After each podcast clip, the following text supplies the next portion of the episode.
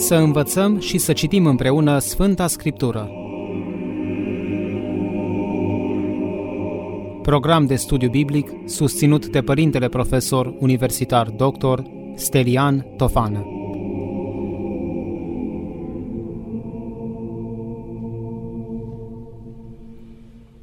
Dragi ascultători ai postului de Radio Renașterea, continuăm în seara aceasta programul nostru biblic. Persoana sau personalitatea Sfântului Ioan Botezătorul. Să știți că el este cel despre care s-a spus prin profetul Isaia, care zice cuvintele pe care le-am văzut înainte: glasul celui ce strigă în pustie, gătiți calea Domnului, drepte faceți-i cărările. Iar acest Ioan avea îmbrăcăminte din păr de cămilă și cingătoare de piele împrejurul mijlocului, iar hrana lui erau lăcuste și miere sălbatică. Acesta este chipul auster al profetului Ioan Botezătorul. Îmbrăcăminte simplă, cu o cingătoare la mijloc, așa cum un profet arăta în Vechiul Testament, și hrana lui era lăcuste și miere sălbatică. Lăcustele, e foarte greu să înțelegem, sunt foarte multe categorii de insecte sub denumirea de lăcuste, dacă vă uitați într-un dicționar. Și pentru noi este foarte greu să precizăm la ce anume categorie de insecte sau mici animale se referea evanghelistul când spunea că e hrana lui. Probabil, după mulți interpreți, lăcustele pe care Ioan Botezătorul le folosea erau un fel de animal mic, care ceva în genul cosașului, ce înțelegem noi, al ierbii sau căluțul de iarbă, care o anumită părticică din trupul lui putea să fie consumată. Greu, repet, să precizăm ce însemna lăcusta atunci. Și știți că invazia de lăcuste în agricultură este catastrofală pentru recolte. Adică aceste insecte care taie totul. Deci era vorba de o anumită insectă care putea să fie consumată în vremea respectivă. Sfântul Ioan Gură de Aur crede, prin lăcuste, spune această expresie acridas botanon, că ar fi vorba chiar de o plantă. Există și această variantă, că o anumită plantă purta un nume asemănător cu lăcuste, care s-a tradus în multe ediții cu termenul de lăcustă. Oricum, nu important este ce anume gen de animăluți mânca Sfântul Ioan Botezătorul, ceva ce se găsea în pustie, o hrană foarte sărăcăcioasă pe care el o putea procura acolo, adică o viață austeră.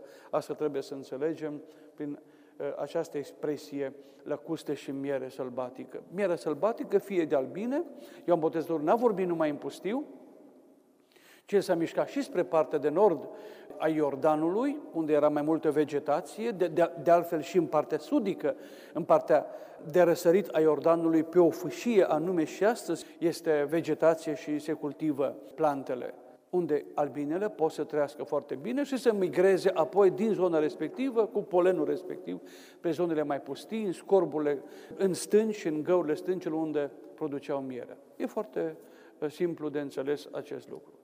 Deci e vorba de o hrană sărăcăcioasă, însă fără prea multe amănunte cu privire la ce însemna lăcuste și miere sălbatică. Atunci au ieșit la el Ierusalimul, spune Matei în plus, și toată Iudeea. Cu siguranță nu toată partea de sud a Țării Sfinte, adică toți oamenii din Iudeea, ci este o exprimare metaforică prin care evanghelistul a vrut să spună că o foarte mare parte din oamenii iudei au alergat spre Ioan Botezătorul. Vă dați seama ce mișcare a produs Ioan Botezătorul în jurul lui. Și toată Iudeea, spune, și toată împrejurimea Iordanului, de la vest și de la est, mergea spre Ioan Botezătorul. Nu tot, sigur, dar prin toate se exprima mare mulțime de oameni care alerga spre Ioan Botezătorul. Și se botezau de către el în râul Iordan, mărturisindu-și păcatele. Ceea ce am spus la întâlnirea trecută. Dar văzând Ioan pe mulți farisei și saduchei venind la botezul său, le-a zis: și acum, ce înțelegem vis-a-vis de textul paralel?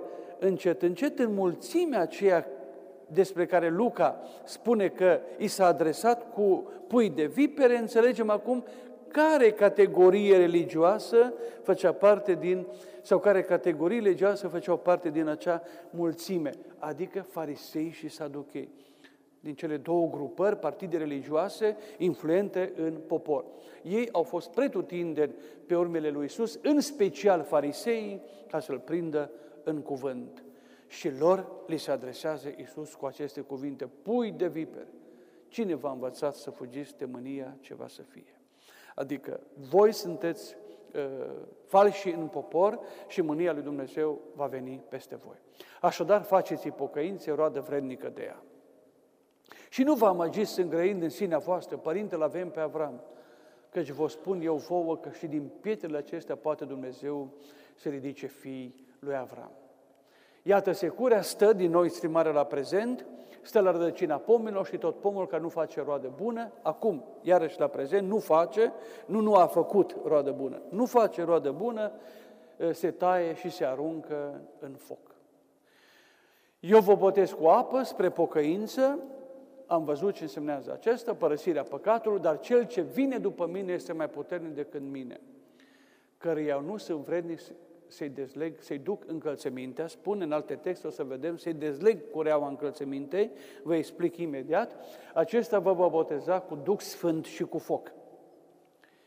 Avem expresia aici și intrăm deja într-un gen de mărturisire a lui Ioan Botezătorul vis-a-vis de persoana lui Iisus. O să vedem ce frumos a vorbit Ioan Botezătorul despre Iisus. El spune: nu sunt vrednic să-i duc încălțămintea, o să vedem în alt text, să-i dezleg cureaua încălțăminte. Ce însemna acest lucru?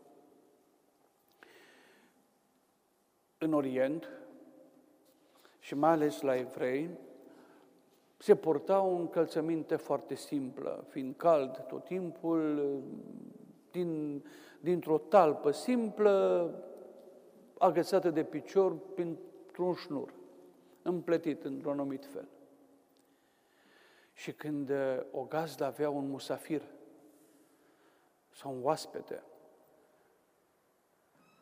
gazda își arăta bucuria și onoarea pe care o are de a avea un musafir prin a-i dezlega un sclav sau un rob, un servitor al familiei respective sau chiar uneori, chiar stăpânul casei.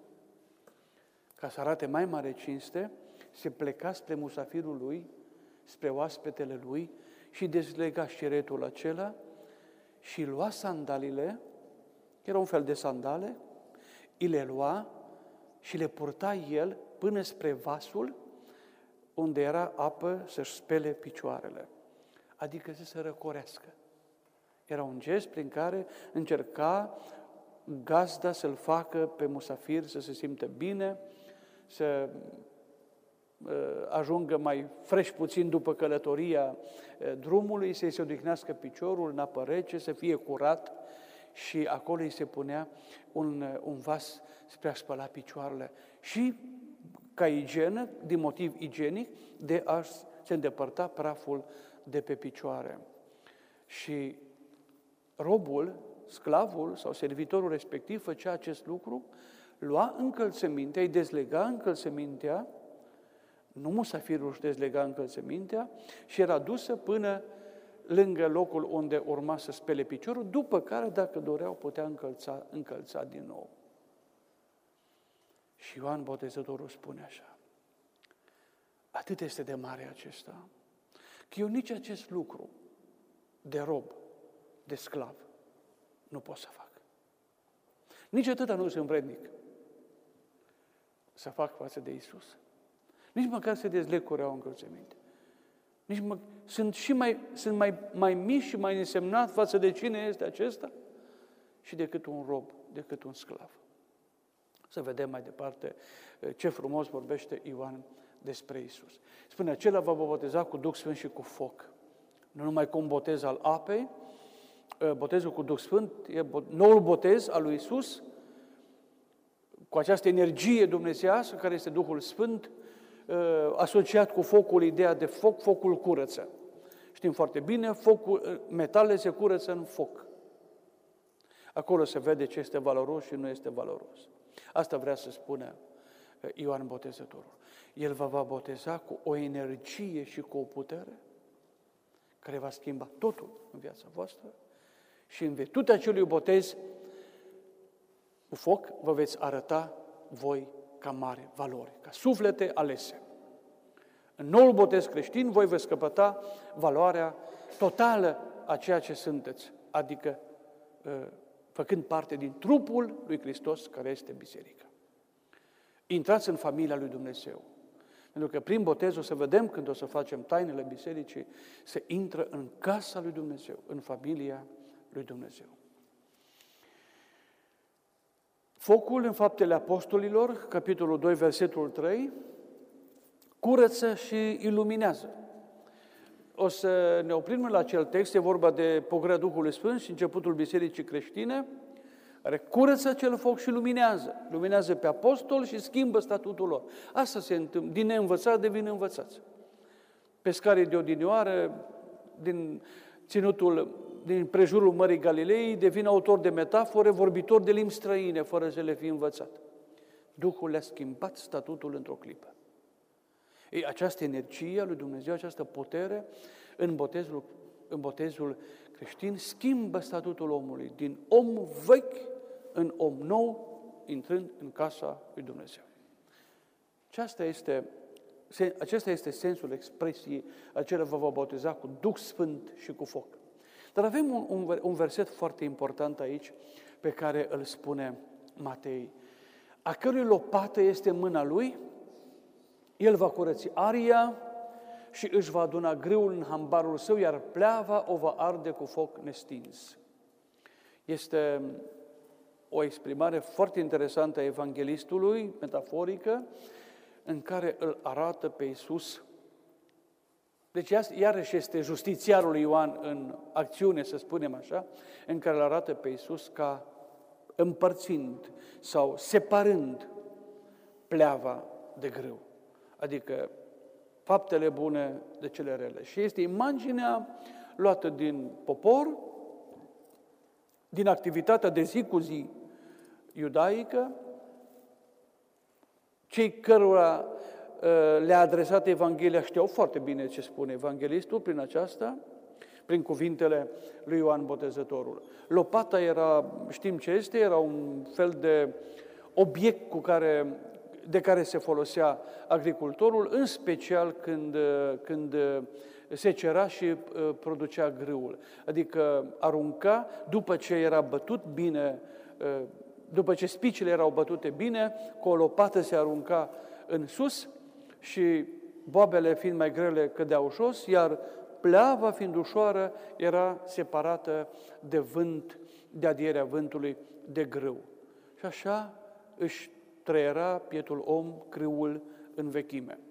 Și spune, el va curăți aria, va aduna toată recolta lui și grâul va pune în hambar, adică grâul semnifică aici pe cei cu fapte bune, în hambarul este împărăția lui Dumnezeu, deci Iisus va face această separare sau această separație între cei care vor intra în hambarul lui Dumnezeu, adică împărăția lui Dumnezeu, grâul, și pleava, adică cei cu fapte rele, pleava nu era bună la nimic, care este lăsată să fie aruncată de vânt, nimeni nu o adună, nimeni nu are nevoie de ea, adică de un om păcătos nimeni nu are nevoie.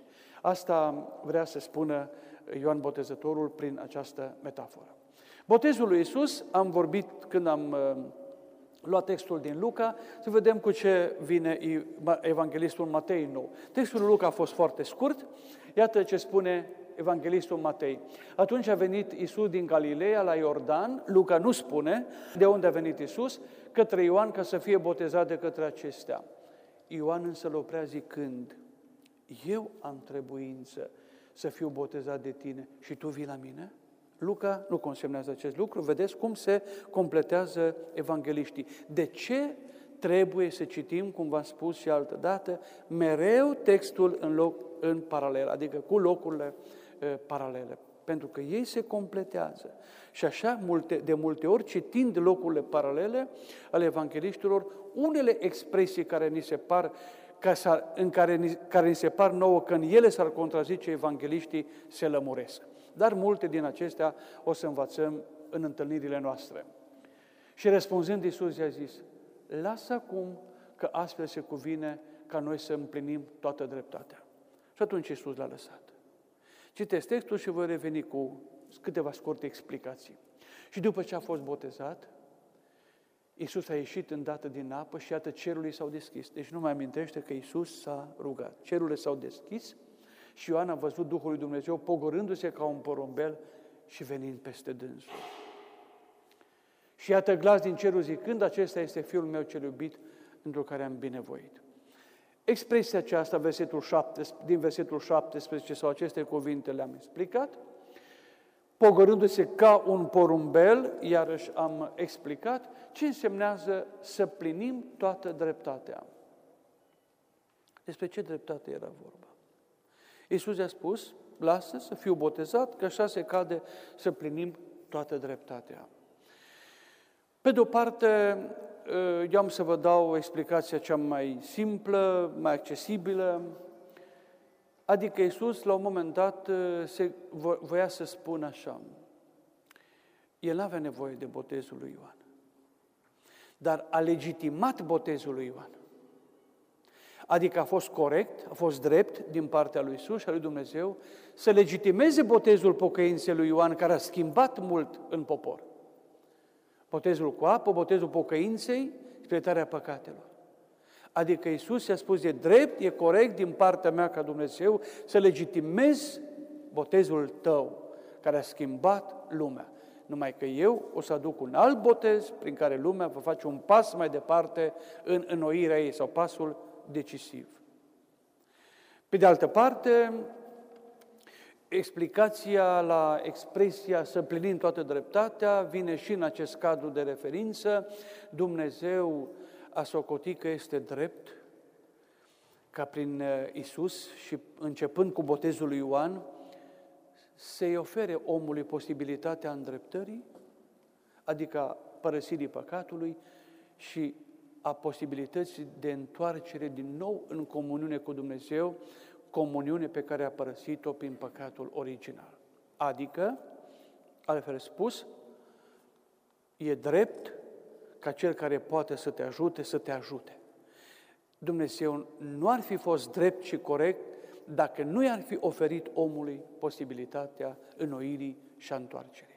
Înnoirea și întoarcerea a început cu Ioan și a fost desăvârșită în Iisus. Și astfel Dumnezeu se prezintă un Dumnezeu drept, corect, vis-a-vis de Ioan și vis-a-vis de noua umanitate de după Ioan Botezătorul, care prin botezul în nou creștin, în Duhul Sfânt, botezul lui Iisus, va reintra în comuniune cu Dumnezeu. În mare, pentru dumneavoastră, o explicație mai accesibilă, în acest cadru ar trebui să înțelegem aceste cuvinte. Să vedem ce spune Marcu. Începutul Evangheliei lui Iisus, Fiul lui Dumnezeu, după cum este scris în profetul Isaia, și el face referire la profetul Isaia, de care am amintit. Iată, eu îl trimit înaintea feței tale pe îngerul meu, care îți va pregăti calea. Glasul celui ce strigă în pustie: gătiți calea Domnului, drepte faceți-i cărările. Exact ceea ce vă spuneam înainte, fiecare evanghelist face referire la profet. Ioan boteza în pustie, propovăduind botezul pocăinței, iertarea păcatelor. Și ieșeau spre el tot ținutul iudeii și toți cei din Ierusalim și se botezau de către el în râul Iordan, mărturisindu-și păcatele. Și el spune tot ținutul iudeii cu sensul pe care vi l-am explicat. Și Ioan era îmbrăcat în haine de păr de cămilă, cu cingătoare de piele împrejurul mijlocului, și se hrănea cu lăcuste și miere sălbatică. Nimic deosebit, foarte puțin, el a înregistrat din activitatea și din prezența lui Ioan Botezătorul. Nimeni nu amintește, în afară de Luca, niciun evanghelist, vestirea nașterii lui, Portretul Îngerului al Tatălui, toate cele întâmplate la vestirea nașterii lui Ioan Botezătorul și la nașterea lui. Să vedem cum prezintă Marcu, evanghelistul Marcu, botezul lui Iisus. În zilele acelea, Iisus a venit din Nazaretul Galilei și s-a botezat în Iordan de către Ioan. Exact aproape cu aceleași cuvinte ca și Matei. Și îndată ieșind din apă, a văzut cele deschise și Duhul ca un porumbel pogorându-se peste el.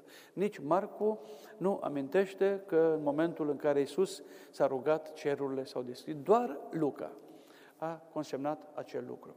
Și glas a făcut din cerul: Tu ești Fiul meu cel iubit, întru tine am binevoit. Este o adresare mai directă în cuvintele evanghelistului a Tatălui față de Fiul Său. Și acum, cu asta am încheiat capitolul legat de predica lui Ioan Botezătorul cu referire la lume. Ați văzut cât de multe nuanțe și cât de mult trebuie să știm, cât de multe ne învață textul biblic. Și el relatează textul biblic foarte puțin despre Ioan Botezătorul, dar câte lucruri, iată, trebuie știute și înțelese. Am insistat și insist asupra Sfântului Ioan Botezătorul, pentru ca să vedem cine a fost Sfântul Ioan Botezătorul și la cine ne rugăm. Sfântul Ioan Botezătorul, pentru toți, o să spun și în final, poate să fie un reazim foarte bun. În nedreptate îl chemăm în ajutor pe el care a urât nedreptate, care a înfierat nedreptatea. Când avem nevoie de sprijin ca să promovăm virtutea și dreptatea și corectitudinea și onestitatea, Sfântul Ioan Botezătorul ne poate fi reazim pentru că el a iubit acestea.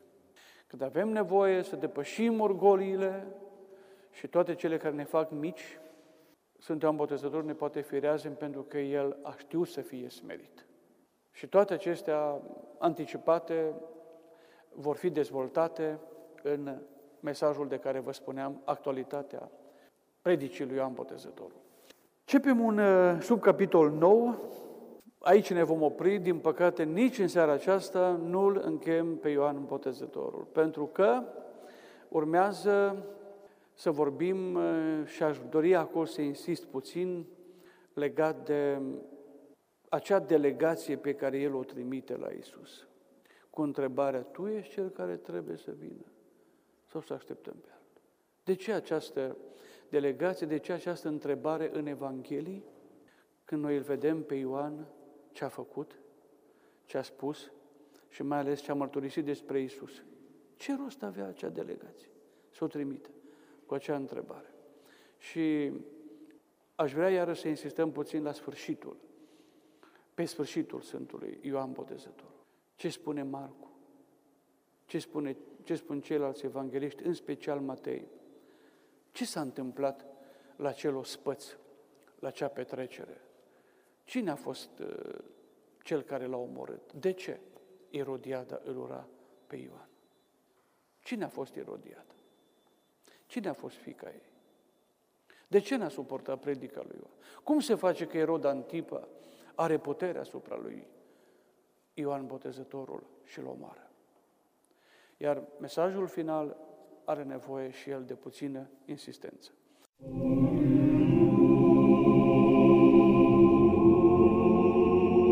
Să învățăm și să citim împreună Sfânta Scriptură. Program de studiu biblic susținut de Părintele Profesor Universitar Dr. Stelian Tofană.